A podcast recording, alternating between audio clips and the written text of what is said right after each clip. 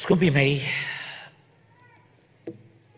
ori de câte ori suntem la un serviciu de botez în apă, suntem foarte bucuroși, suntem, ne simțim împliniți, mai ales dacă este vorba de copiii noștri, de tinerii din biserică. Ne bucurăm, așa cum avem uh, și cu ocazia aceasta, un caz în care cineva care nu l-a cunoscut pe Domnul s-a întors la Domnul, face legământ cu Domnul, a intrat în viața bisericii printr-o familie scumpă din biserica noastră.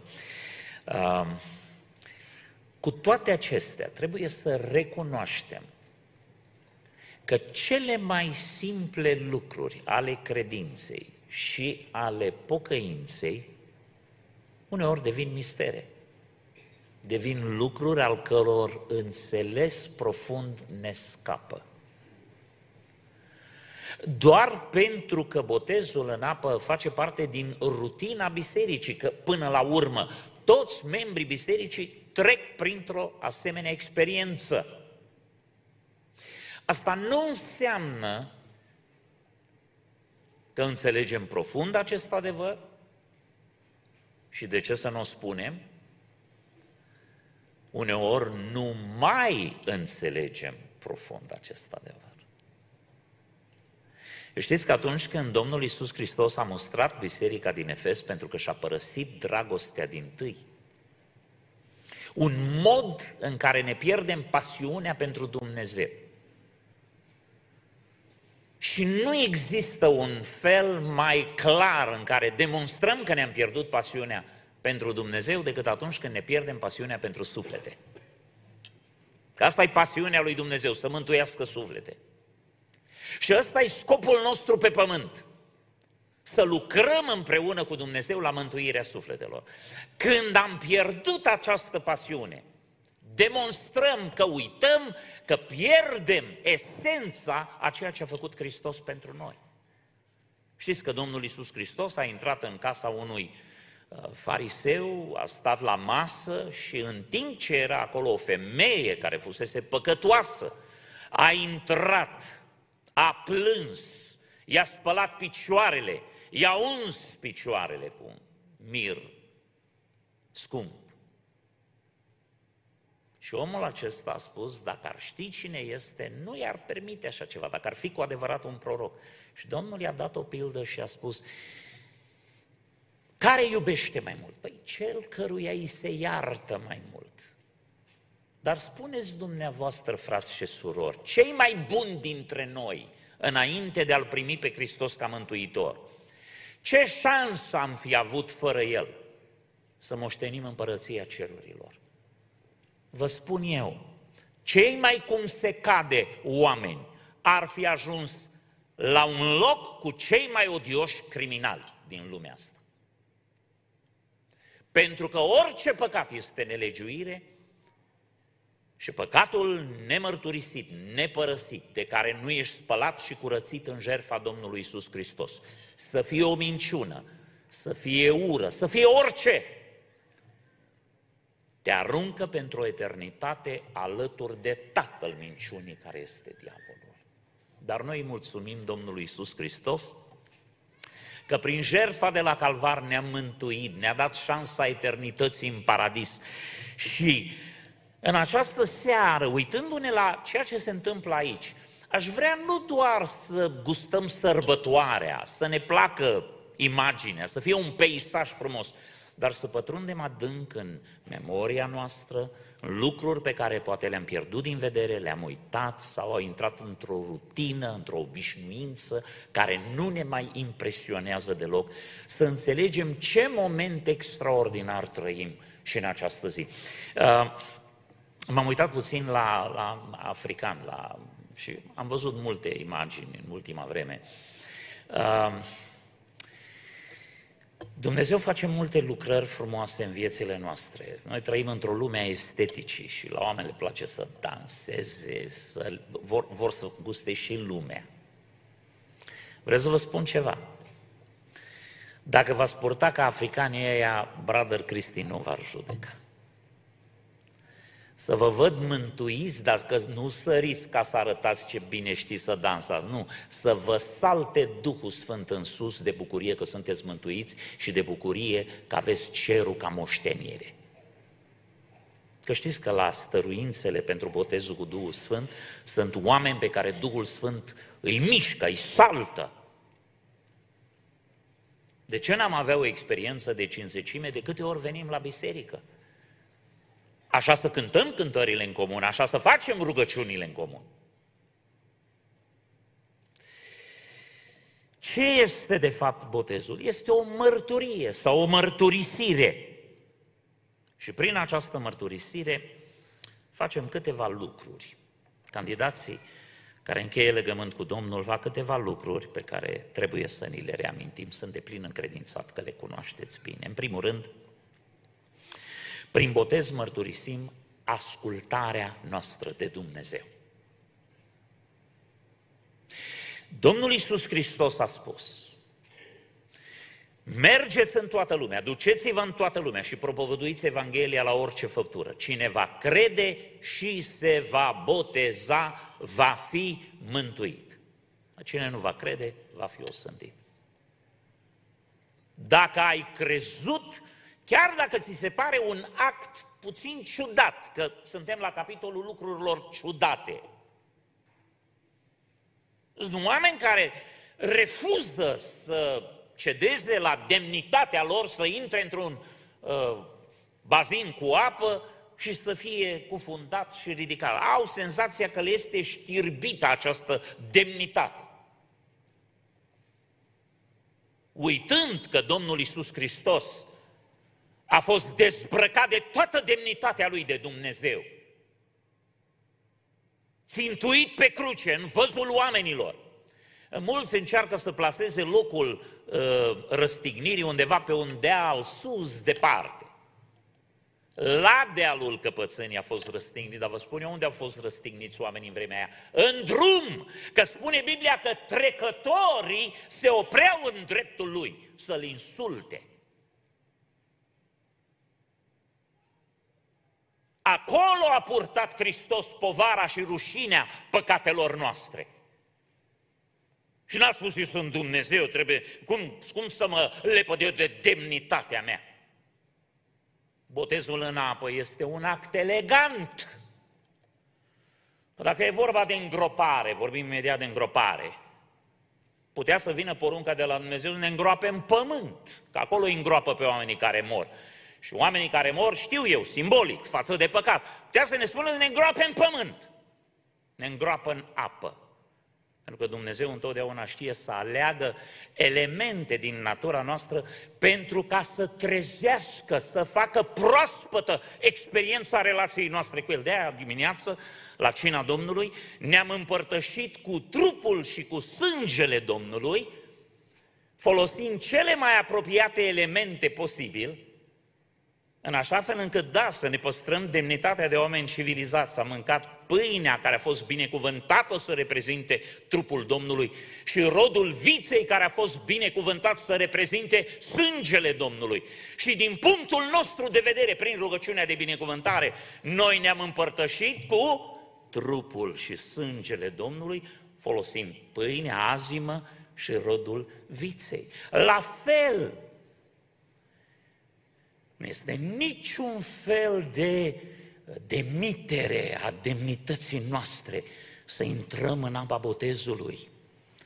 Dar și dacă n-ai înțelege nimic deocamdată, știți care este porunca Domnului Petre? Tu nu pricepe acum, dar vei pricepe după aceea. Acum ascultă! Sunt foarte mulți oameni care au o problemă cu ascultarea.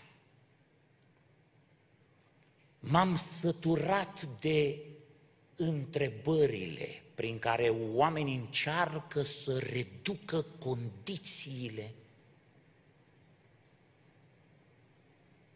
pe care le punem pentru ca să fie cineva mântuit, că depinde de Dumnezeu. Dumnezeu a făcut totul, dar trebuie să facem și noi ceva. Dacă nu depindea decât de Dumnezeu, dragii mei, toată lumea era mântuită. Că doar de iubit îi iubește. De ce nu sunt toți oamenii mântuiți? Pentru că nu ascultă. Și oamenii vin cu întrebări. Da, de ce trebuie să ne botezăm? Da, uh, de ce trebuie să primim botezul cu Duhul Dar ce dacă nu vorbești în limbi nici Dar de ce trebuie să facem asta și cealaltă și încă una și încă două? Ce? Astea te mântuiesc.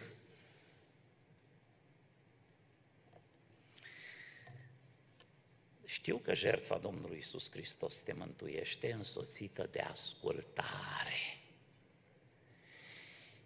Tu ai vrea ca eu să-ți spun, nu trebuie să fii botezat și umplut cu Duhul Sfânt ca să fii mântuit. Dar Hristos a spus, rămâneți în Ierusalim până veți primi o putere. Ăștia erau deja ucenicii Domnului, erau mântuiți. Ar fi rămas în mântuire și în adevăr dacă plecau din Ierusalim, dacă n-ascultau. În ziua cinzecimii Petru a spus, pocăiți-vă și veți fi botezați în numele Domnului Isus. Apoi veți primi darul Sfântului Duh. Și mă întreabă, dar ce nu pot și fără? toate lucrurile poruncite de Dumnezeu nu intră neapărat ele însele în categoria mântuirii. Pentru că ne uităm la toate aceste cerințe ale Scripturilor, pe toate paginile Noului Testament, nici nu mai merg în Vechiul Testament, în Noul Testament, ni se spune cum să ne purtăm, cum să ne comportăm, ce să facem, ce să nu facem. Și toată lumea spune, ce asta ține de mântuire? Mântuirea prin jertfa Domnului Isus Hristos și prin ascultare. Pentru că a iubi pe Hristos înseamnă să asculți și să păzești poruncile Lui. Iată de ce, frați și surori, scump tineri, nu mai puneți întrebări de genul ăsta, dar ce nu sunt mântuit dacă nu și dacă nu. Dacă e negru pe alb în Scriptură, fă și ascultă că nu lucrul ăla te dărâmă și neascultarea. Știți de ce folosește diavolul? Neascultarea și de ce ne ispitește să cădem în neascultare? Pentru că neascultarea este o formă de idolatrie, de lepădare de Hristos. Spune Biblia că neascultarea este ca vrăjitoria prin neascultare, aluneci în ocult. Este o închinare, o formă de închinare și nu lui Dumnezeu. A fost vindecat Naaman de apele Iordanului? Ce părere aveți? Câți nu s-or fi scăldat în apele alea?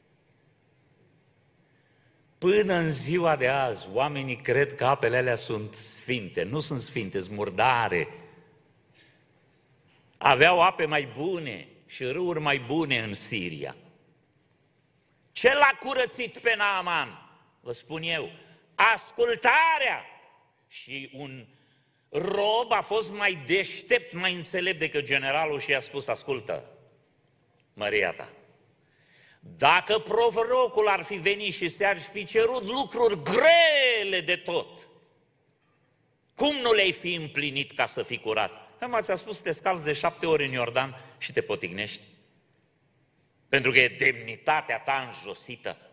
Scaldă-te și vei fi vindecat. Spune Biblia că după ce s-a scufundat de șapte ori, a fost vindecat și curățit de lepra lui.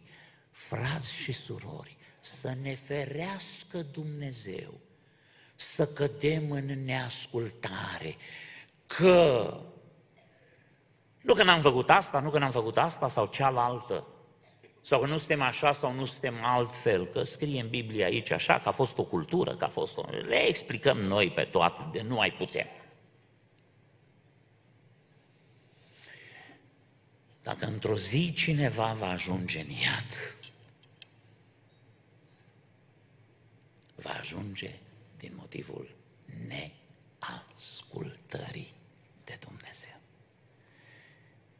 Iată de ce să ne ajute Domnul să fim ascultători. Că nu ni s-a cerut mult. Ascultați, mă, mă mai supăr când îi aud pe unii că se vaită de viața de pocăință. Măi, parcă se târăsc în patru lame. Vai, frate, ce greu, ce imposibil. E greu să-ți duci viața de credință, e greu să lupți cu ispitele, e greu să ierți, e greu să te rogi, e greu să citești Scriptură, bă, e greu și să respiri până la urmă. Nu. No. Domnul Iisus Hristos a spus, luați jugul meu, pentru că jugul meu este bun și sarcina mea este ușoară. Eu vorbeam mai devreme despre bețivul ăla care s-a pocăit, s-au mirat colegii lui. Ce plăcere să fie în beții, în stricăciune, în desfru, a doua zi, să fii cu capul umflat și cu ochii vineți și te îmbolnăvești de ficat și să mori și să suferi, să te termine. Dragii mei, recunosc că n-am fost niciodată în lume. N-am băut alcool, n-am fumat, n-am făcut lucruri de genul ăsta. Dar am văzut mulți oameni care le-au făcut că nu sunt orb și nici surd. N-aș da niciodată viața pe care am trăit-o în pocăință pentru aceste vieți de depravare. Să vă iasă din cap, stimați tineri, curiozitatea de a experimenta lumea. Pare dulce, pare fermecătoare, e o travă și e moarte. Să vă țină Dumnezeu în pocăință și în viața de credință. Stați acasă lângă mama și lângă tata și în biserică lângă Domnul Isus Hristos, dacă vreți adevărata fericire. Și ascultați-l, nu mai puneți multe întrebări. Știți de ce? Pentru că, de ce puneți voi întrebări din astea? Pentru că vă uitați peste gard, vedeți cum se îmbracă lumea, vedeți cum se poartă lumea și vă mănâncă degete. Dar ce îmi pierd mântuirea dacă fac asta sau cealaltă? Păi dacă Biblia spune să nu faci, neascultarea te va duce departe de Dumnezeu și va pune sub amenințare viitorul tău veșnic. Prin botez mărturisim ascultare, pentru că e o poruncă. Mărturisim regenerare. Cuvântul Domnului spune în 1 Petru, capitolul 3, de la versetul 21, după ce vorbește despre potop, care este o imagine, o icoană închipuitoare.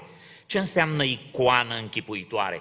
O imagine care reprezintă ceva, care înseamnă ceva.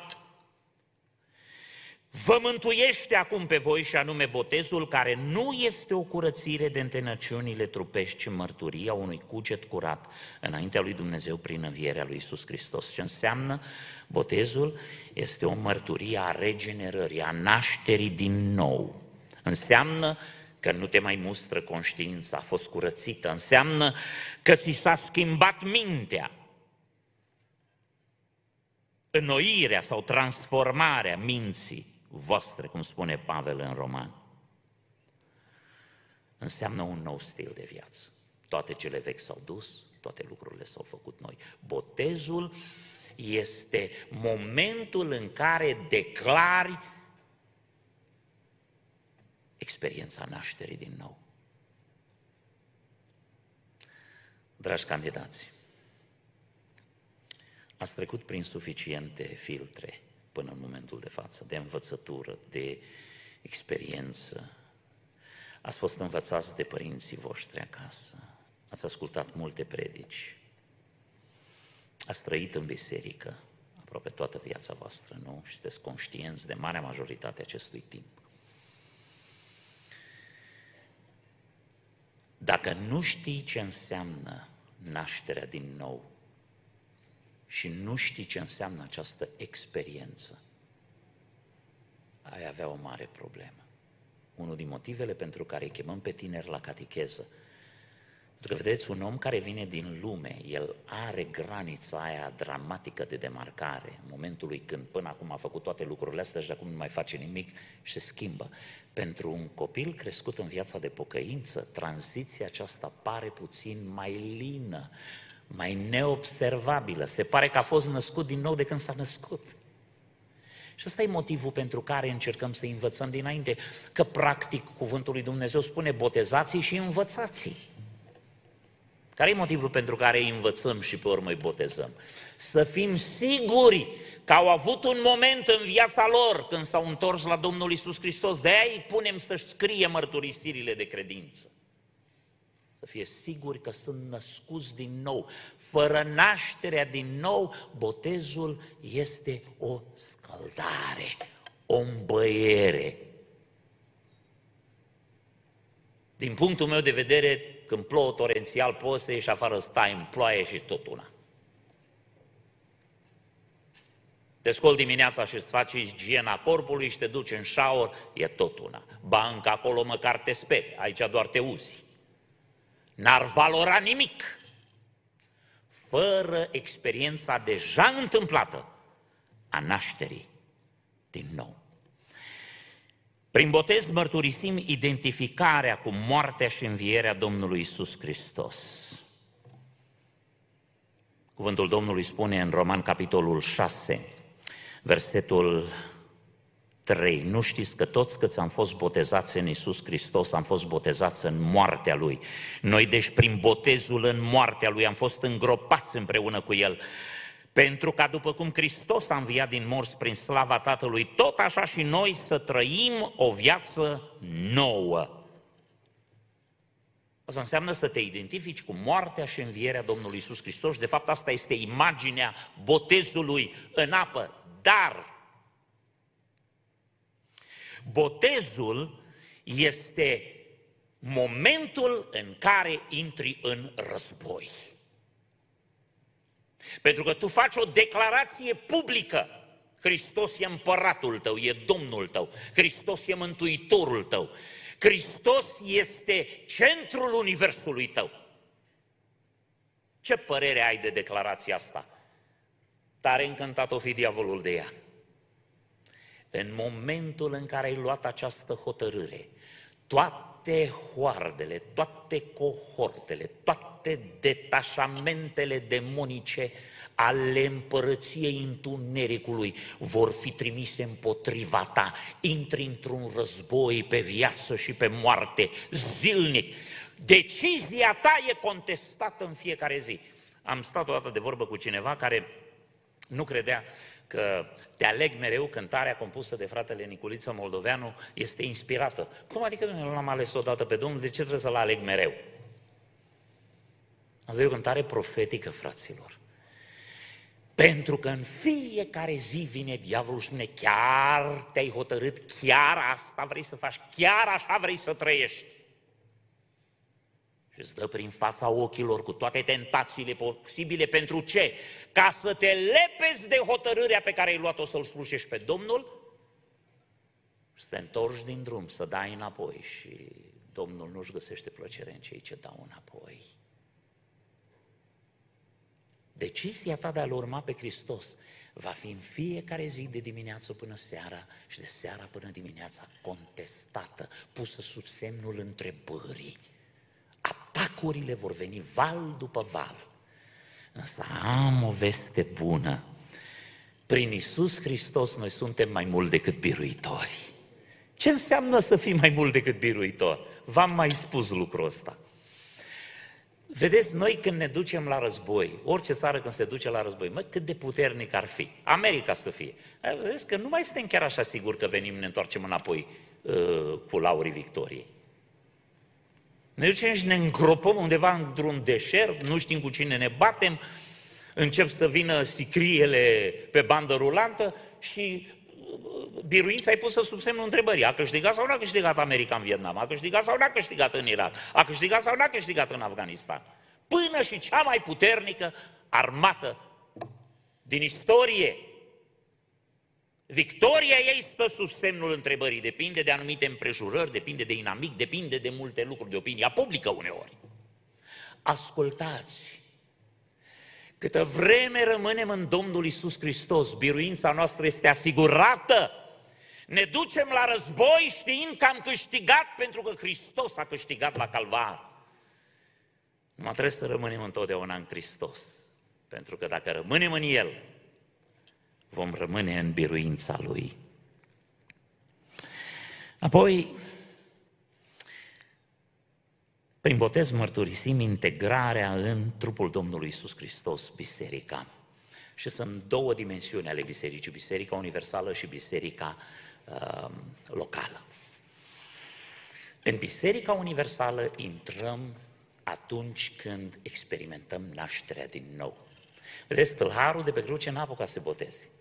Și n-a fost nicio problemă. De asta eu nu, nu judec pe nimeni și dacă oamenii cred asta, mă rog. Dar eu cred că botezul e prin scufundare, nu prin stropire. Când nu se poate face, nu se poate face. Pe tâlharul de pe cruce nu l-a botezat nimeni. A fost botezat săracul în propriul lui sânge. Nu l-a botezat nimeni. Dar în ziua aia a ajuns cu Hristos în rai. De ce? Pentru că sunt situații, au fost oameni în pușcărie ani de zile, închiși pentru credință, n-au putut să ia cina Domnului. Ce înseamnă că n-au avut viață în ei înșiși? Trebuie să fim echilibrați și să înțelegem valoarea acestor lucruri, fără să cădem în tot felul de extreme. Să luăm cina cu aer și cu nisip sau, Doamne ferește. Nu, nu cred că este cazul. Nu e nevoie. Noi suntem în Hristos, în Hristos toate acestea sunt realizate și dacă nu avem oportunitatea să le facem, că nu depinde de noi. Dar ascultați, în momentul în care cineva experimentează nașterea din nou, este introdus în trupul Domnului Isus Hristos universal, în biserica adevărată a Domnului Isus Hristos. Dar în ziua în care proclamă public credința și nașterea din nou, este integrat în viața bisericii locale. De ce spun asta? Pentru că sunt foarte mulți care cred că pot să facă parte din biserica universală fără să fie integrați în biserica locală. Știți de ce Dumnezeu i-a binecuvântat pe oamenii ăștia? Că puteau să le crească coarnele și să spună, domne, noi suntem misiunea Speranța, noi nu avem ce depindem noi de autoritatea unei biserici. Au stat frumos la Kitchener sub autoritatea păstorilor Bărsan și acum Bălulescu și slujesc împreună cu pastori și rămân sub autoritatea bisericii locale. Și când sunt în Kitchener, se duc acolo, că doar acolo ți-ai făcut și nunta la copii. Nu? Yes. E fals să credem că putem fi ai lui Hristos și în Biserica Universală fără să ne așezăm sub umbrela de autoritate a bisericii locale. Ia ascultați aici. Versetul 41 din Fapte 2, Fapte 2 cu 41. Cei ce au primit propovăduirea lui au fost botezați. Și ascultați, și în ziua aceea, la numărul ucenicilor s-au adăugat aproape 3000 de suflete ce se întâmplă cu ei, au fost pe fișa părinților lor. Acum o să scrie propria lor fișe de membri. Sunt mădulare în trupul lui Hristos, în Biserica Universală, dar sunt membri și în Biserica locală, integrați în Biserica locală. Botezul în apă declară despre ei că sunt de-ai noștri, sunt adăugați la numărul nostru. Și în fine, Botezul în apă mărturisește o anticipare, nu numai o ascultare, regenerare, identificare, integrare, ci și anticipare. Ce anticipează? În primul rând, botezul cu Duhul Sfânt. Știu că unii dintre ei sunt deja botezați de Domnul cu Duhul Sfânt, să-i binecuvinteze Domnul. Domnul poate să facă excepții. Dar dacă sunt între ei care încă n-au experimentat botezul cu Duhul Sfânt, este următoarea stație. Și face parte din ascultarea noastră, din a urma pas cu pas în ascultare drumul așezat de Domnul pentru noi. Pocăiți-vă, le-a zis Petru și fiecare din voi, să fie botezați în numele lui Isus Hristos spre iertarea păcatelor voastre, apoi veți primi darul Sfântului Duh, căci făgăduința aceasta este pentru voi, pentru copiii voștri și pentru toți cei ce sunt departe acum, în oricât de mare număr îi va chema Dumnezeul nostru. Dar, dragii mei, nu numai că anticipăm lucruri frumoase, mari pe care Dumnezeu vrea să le facă, integrarea în slujire și multe alte lucruri pe care le va face Dumnezeu cu voi. Botezul în apă nu este doar cufundarea împreună cu Hristos și moartea față de păcat, dar ridicarea la o viață nouă aici pe pământ din punct de vedere spiritual, dar simbolizează ridicarea noastră la o viață nouă, eternă, în învierea Domnului Isus Hristos de care vom avea parte într-o zi ca să petrecem eternitatea cu El. Numele Domnului să fie lăudat. Amin.